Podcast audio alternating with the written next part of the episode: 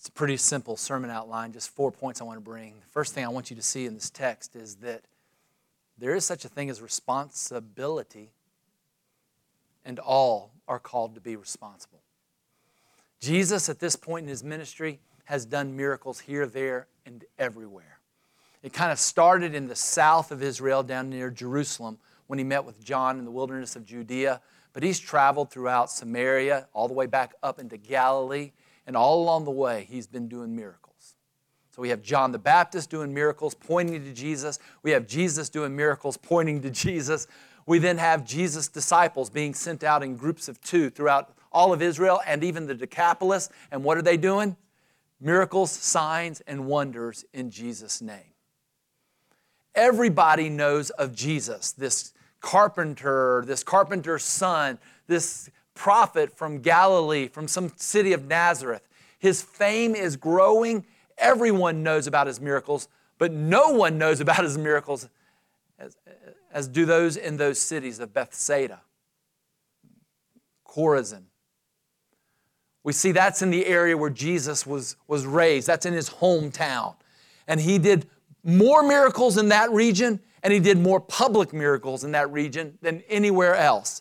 He healed in those cities Jairus' daughter, Peter's mother in law, the nobleman's son, the hemorrhaging woman, the centurion's servant, the paralyzed man lowered by his friend, at least two blind fellows, many who were demon possessed. And in those areas, that's where he publicly turned water into wine at a public wedding and fed the 5,000 and their families on a mountainside.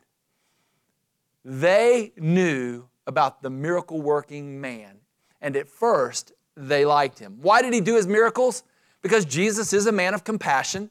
He cares for those who are hurting. But there was another reason he did those miracles. He was validating himself, highlighting himself, pointing to himself, saying, I really am the prophet of God. I really am the Son of God. I really am the promised Messiah. And I preach sermons, and you need to listen to what I say. So the miracles pointed to the Messiah and his message. So he did many miracles, and man, did he preach many sermons. And if you read the Sermon on the Mount and find his discourses, I mean, he's preaching sometimes on mountainsides, sometimes in gardens, sometimes in boats by the river. He's preaching in temples and in synagogues and in private meetings at night. He's preaching everywhere, like he did miracles everywhere. But his messages, you can kind of sum them up, and he had lots of different points. He was always saying, You need to be perfectly obedient. If you say you love me, then you better keep God's commandments. Which commandments? All the ones that are written on your heart. Even if you've never read the Bible, there's a sense of ethical morality on your heart. You need to mind your conscience. But you definitely need to keep the big two and loving God and loving your neighbors yourself. And you need to keep the big 10, those 10 commandments that were written on stone that were given to Moses and entrusted to him. You need to keep those. And the 613 other ones that are found in the Bible the civil, the ceremonial, the moral, the principles, the, the laws, the commandments, the teachings, the precepts, whatever words you want to use.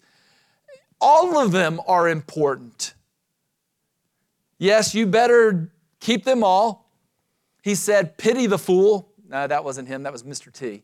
But he said, The man who relaxes even one of these doesn't deserve to live. You don't get to relax these commandments. Uh, you know how good the Pharisees keep them? Your righteousness better be better than those people. You better be almost perfect. No, wait, Jesus said, you better be perfect as your heavenly Father is perfect. This is what it means for you to be responsible. God gives you rules and you have to be a rule keeper. God gives you laws and you better keep them and you better do it all perfectly from the inside out every single day with all of your being. Jesus preached, it's your responsibility to be perfectly obedient. He then preached, it's your responsibility to humbly confess your lack of obedience. That's your responsibility. He said, You don't want to be the person who says, All these laws I have kept. You don't want to be the person who goes over here and prays God. I thank you that I'm not sinful like those people. No, you want to be the person who falls down and says, God, be merciful to me, a sinner. Beating your chest, maybe even putting on sackcloth and ashes as you are proclaiming to all, I have a responsibility to keep God's commandments. I haven't done so, so now I have a responsibility to call a spade a spade, a sinner a sinner. I am guilty. That's your duty, that's your obligation, that's your responsibility. He also preached that you have a responsibility then to fear judgment. The beginning of wisdom is to fear God. Jesus is the one who preached about hell more than anyone else. He was always calling people to understand very, very clearly that I have a responsibility. I have not kept my responsibility. And now, if I'm responsible, I fear God. I do not want to fall into the hands of the just judge who will give me back that which I have earned. Then Jesus says you have a responsibility to repent and have faith. From the beginning of his sermons back with John, he and John the Baptist were preaching what? Repent, for the kingdom of heaven is at hand. He was always preaching, turn your faith upon Jesus, believe in me, and you can have everlasting, abundant life. He was preaching, breathe out self reliance, breathe in reliance on Jesus. He was teaching, have this mental attitude that turns from self worship and self legislation. I write my own rules as I worship myself, and self righteousness, and I'm pretty good, and self atonement, and I can make up for anything bad I've done. He was saying, turn from that to Jesus is my king. Jesus is the one I worship. Jesus is the one who gives me the law. Jesus is the one who can forgive me of my sins. Jesus is the one who can give me his righteousness. This is what he's calling you to do repent and believe. This is what you do with your obligation, your duty, and your responsibility. And then Jesus was always saying, and once you do this, love God and worship him. Love God and love your neighbor. Yes, you who have been given me by the Father, you who have received righteousness that you don't deserve and condemnation has been given to someone else, you who have been given eternal life and abundant life, and you're getting ready to get the Holy Spirit, and you're getting ready to have spiritual gifts, what do I want you to do? Be my disciples. Go into all the world and preach the gospel. Love your God by loving your neighbor. Share grace. That which you have received, freely give. This is what Jesus preached. These were your responsibilities perfect obedience, humble confession, fear of judgment, repentance and faith, love and worship. But how responsible were these people? They were irresponsible. Jesus looks at them and says, You know I'm the man. You've seen my miracles, you've heard my message, and yet I denounce you. Whoa. I insult you is a good translation of that word. Oy vey is the Hebrew pronouncement of judgment. Jesus yells, Oy vey. Whoa. Why is it so bad for these people? He looks at them and says, You have seen so much that you are actually worse than Tyre, Sidon, even Sodom. You're worse than those people. For if they would have seen the miracles and if they would have heard the messages, they would have been more responsible than you. And you people, you're gullible. You're hopelessly optimistic. Do you really think that by your responsibility, you're going to be exalted into heaven? No. You're going to go to the place of the dead. You're going to go to Hades. You're going to go to hell. And I'm even telling you then, when you go to hell, your experience will be even worse in hell than those who were inhabitants of Tyre, Sidon, and Sodom,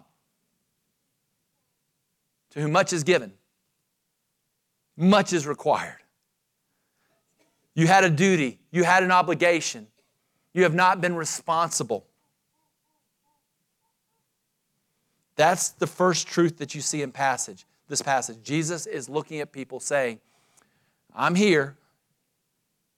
There's a right way to respond to God, His law, His holiness, His gift, which is Jesus Christ. And you people are irresponsible.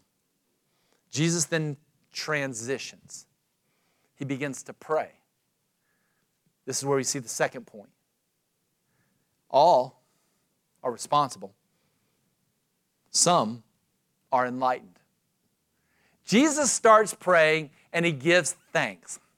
Oh, Heavenly Father, I thank you that you have a will, an intention, a desire, a plan of action, something you want to accomplish, a decree. I thank you, God, that you have a will. He doesn't say this, but he knows this. And I know that sometimes your will is that of justice, judgment, anger, and wrath. I've already talked about Hades. You have a will that involves retribution for those who are irresponsible. But that's not what Jesus gives thanks for in this passage. I thank you, Heavenly Father, that you have a will and it is gracious. That there are things that you do that are undeserved, that are gift, that are gospel, that's good news. I thank you, Father, for your heavenly will. Then he says, and I thank you, Father, that you actively hide truth from some and reveal truth to others. Did you pray that during your Thanksgiving meal? God, I thank you that you're hiding truth from some while revealing. That sounds a little odd, doesn't it? But God actually hides truth from those who don't want to learn, from those who are consider themselves wise and understanding, know-it-alls. And God reveals truth to those who are like dependent, teachable children. He actively hides, he actively reveals. You could go to maybe Israel, Egypt and see where God actively hardens and he actively softens. Jesus said, That's why I give parables, because I'm presenting truth to some while hiding truth from others. Which is why Jesus then says, And I thank you, Father, that I participate harmoniously in your plan of showing more grace to some than others, of hiding truth from some while revealing truth to others. That's what I do with you, God. I mean, that's what he says. The Father has entrusted all things to me. I'm the sovereign over heaven and earth. And no one knows the Father like me, and no one knows me like the Father. But I have a mission. I have been granted all authority to take anybody that wants to be with God, anybody that I want to be with God, and I get to usher them with me into glory so that they share the glory and enjoy the intimacy, the fellowship with us. And I, as the sovereign one, still get to share God's glory with whoever I want to reveal. You could keep going on in the New Testament and the Old and find out that the Holy Spirit does the same thing. And so, what do we see here? Not all are hopelessly lost because they're irresponsible. All are responsible. All have a responsibility. That may be better said. None are responsible. All are responsible for their irresponsibility, maybe we could say. But not all are lost because some are enlightened. At this point, all the Calvinists in the room are going, Amen, Amen. And all the non Calvinist Arminians in the room are going, I freely choose not to believe that. Jesus doesn't try to explain it more. All are responsible or have a responsibility. Some are enlightened, their eyes are opened, they receive some help from God. The third truth we're going to see is Jesus then invites all. All are invited. Every single one. You heard James read that. Come to me. Come to me, all who are heavy laden and labor, and I will give you rest. It's a universal invitation, it's a universal command. There are people who are laboring. They're like slaves under a taskmaster. They're giving it their best shot. They're giving it their best go, wearing themselves out, exhausted, and you know what? They need rest. And there are people that are heavy laden.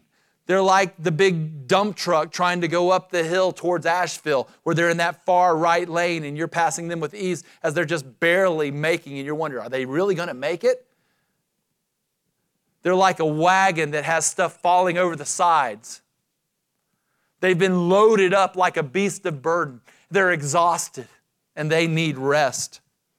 Jesus is speaking to those people who know that their conscience tells them what to do and knows they have two big laws and 10 big laws and 613 big laws and, and, and they can't keep it straight and they're trying hard to, to work for God and perform for God and obey God, but they can't get it right and they need rest. Jesus is speaking to those in other places where he says, You're tied up with heavy burdens that are hard to bear, these things that have been laid on your shoulders. In another text, he talks about yokes on your necks that other disciples and even our own church fathers have not been able to bear. In that day, in addition to all those rules, the Pharisees and the religious establishment had loaded them up with even thousands of more things to do. How to keep Sabbath. Here's 700 things to do and not to do. And they're absolutely worn out, religiously exhausted by non biblical, non essential rules thrust on them by religious leaders. They're trying so hard. Can I do good enough so I at least feel good about myself and give myself a hand? Or they, can I at least do enough good so I can look at someone else and say I'm better than they are? Maybe I can do enough good that people will notice my good works and applaud me and say, that guy's really good. That's what I need.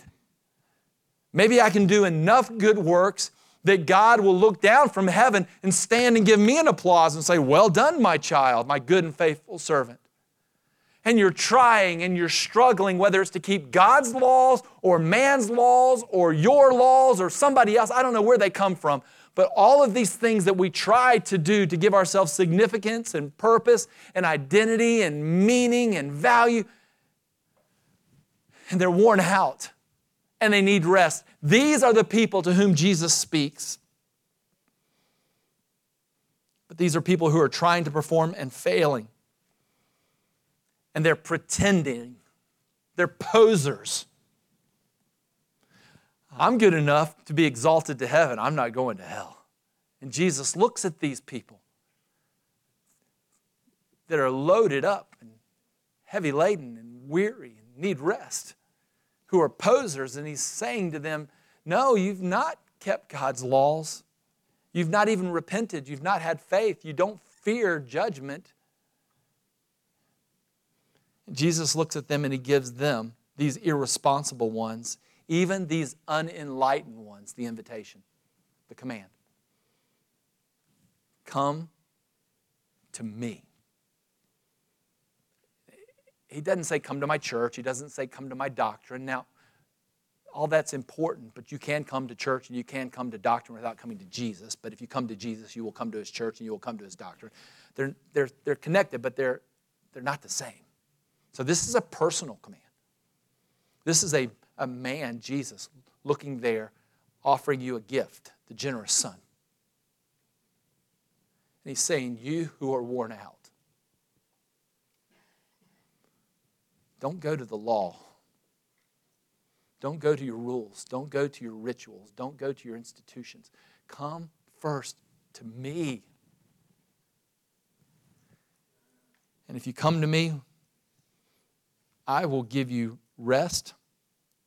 I will respond to you as a gentle and lowly and easy and light God.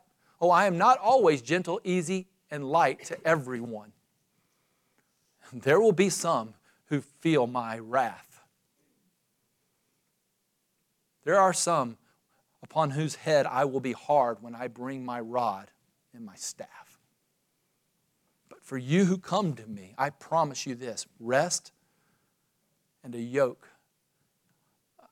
a burden, a teaching that is light and easy. Oh, no, no, don't, don't, oh, don't overthink this. I'm not promising you prosperity theology. War with the world will still be hard because they're coming after you. And, and your world war with the devil, he hates you. It's like a roaring lion. He wants to devour you. And your flesh, you still have to go to war with it. And it's not easy. It's a wretched battle. And uh, I can't wait till the day I go to heaven and I'm done with this battle. Don't for a moment think everything's light and easy. Walking with Christ is, is tough. But I'm not tough. My laws aren't tough. My yoke isn't tough. My teaching isn't tough. I got some illustrations here. I, when I put my yoke on you, that's like putting a life preserver on you.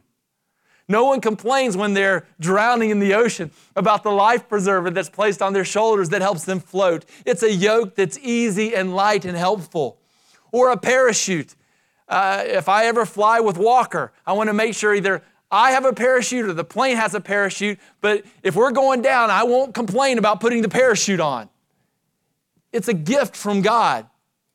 In John, Jesus' favorite disciple, he writes, this is the love of God, that we keep His commandments, and His commandments are not burdensome. You know, when I'm lost on a highway and need to find help, I don't find myself shackled by Waze or Google.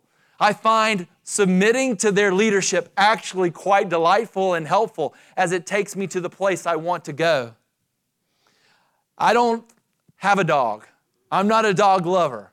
But I do remember when I had a dog and every now and then, Shadow would go find his leash and bring it to me. That was not an act of surrender and hard submission. That was him coming to his master saying, Can we go out? And I love it when you put this thing on me and we walk together. This is what happens when I get on an airplane and I place myself in the hands of a capable pilot, and he says, Put on your seatbelt, and we're getting ready to go. It's a sweet submission to someone who has my best interests at hand. That's what Jesus says when you come to me. I am not your harsh taskmaster, and I am not your judge condemning you. I am your teacher, your counselor, your coach, your friend. Oh, you still have a responsibility, but I'm the responsible one who's done for you what you couldn't do. And now I will take responsibility for you to do for you what you still can't do. And I will see you home. Yes, I am your Savior. And yes, I am your Lord. And yes, I have a yoke. And yes, I have a burden. And yes, I teach. And you will learn from me. But I am gentle and lowly, easy and light. And I give rest for your souls. So, what are you going to do with this? In Acts 17:30, the times of ignorance God overlooked, but now he commands all people everywhere to repent. Jesus was looking at his friends saying, Repent. Jesus is looking at people here who do not know him as Lord and Savior, and he's saying, Repent, do something. In Revelation 22 17, the Spirit and the bride say, Come. Let the one who hears say, Come. Let the one who is thirsty come. Let the one who desires take the water of life without price. Jesus is still looking and he's saying, Come. Arrogant Calvinists mock the invitation. They act as if some church somewhere is sinning when they call people to come forward and kneel. I don't find in Scripture where that's commanded. I don't find in Scripture where that's forbidden. I do find in Scripture where giving an invitation is what Jesus does. As he commands people somehow to respond to the man, his miracles, and his message.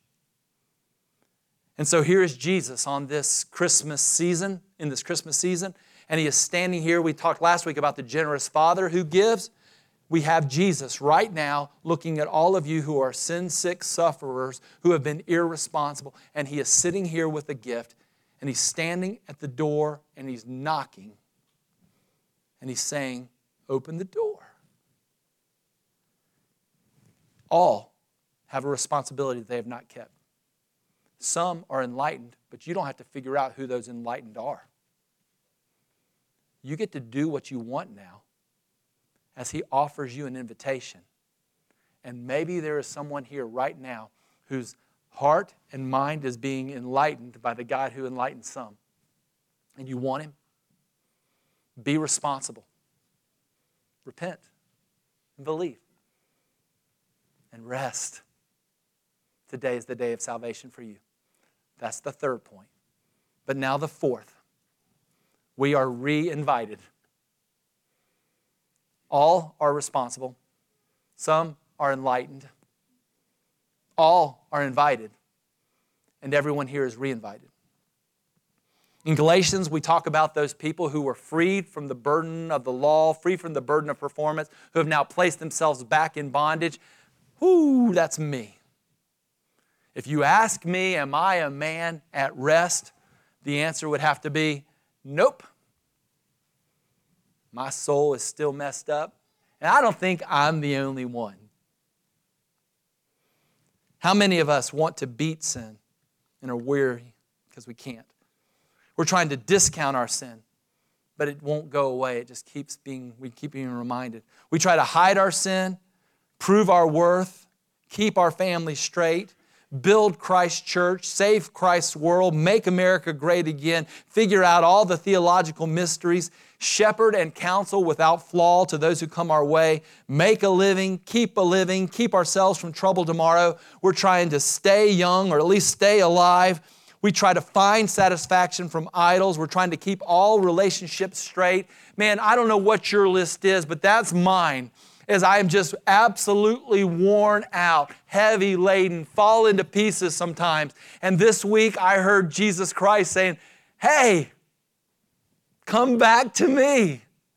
You who are weary and heavy laden, I have rest for you. And that's what he's saying to you. He's almost saying, Get saved again. Not really, but kind of. Come back to me.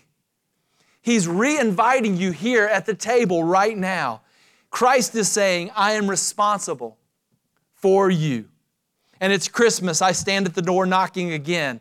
I stand at the door enlightening you, my friends, again. I stand at the door giving you faith and repentance again. Will you open the door? Will you accept the gift? I'm responsible. Come to my table and have a seat. I'm responsible. Come to my table and remember what I've done for you. I'm responsible. Come to my table and remember my promises. I'm responsible. Come to my table and be refreshed by the wine. Come to my table, be nourished and strengthened by my food, which represents me, and I'm really the one. When you come to my table, that stuff doesn't do anything. I'm the one who refreshes and nourishes you. Come, come to me, learn from me. Be the teachable child instead of the understanding and wise fool. Walk in my yoke. Share my invitation with others. Give it out freely. What you've received, let's give it to everyone. Yes, worship. Yes, love. Yes, obey. Yes, serve. Yes, fight. But no, not today. Come to me all you who are weary and heavy laden, laboring and overloaded. Here I stand with my gift in hand, which is me. Come to my table.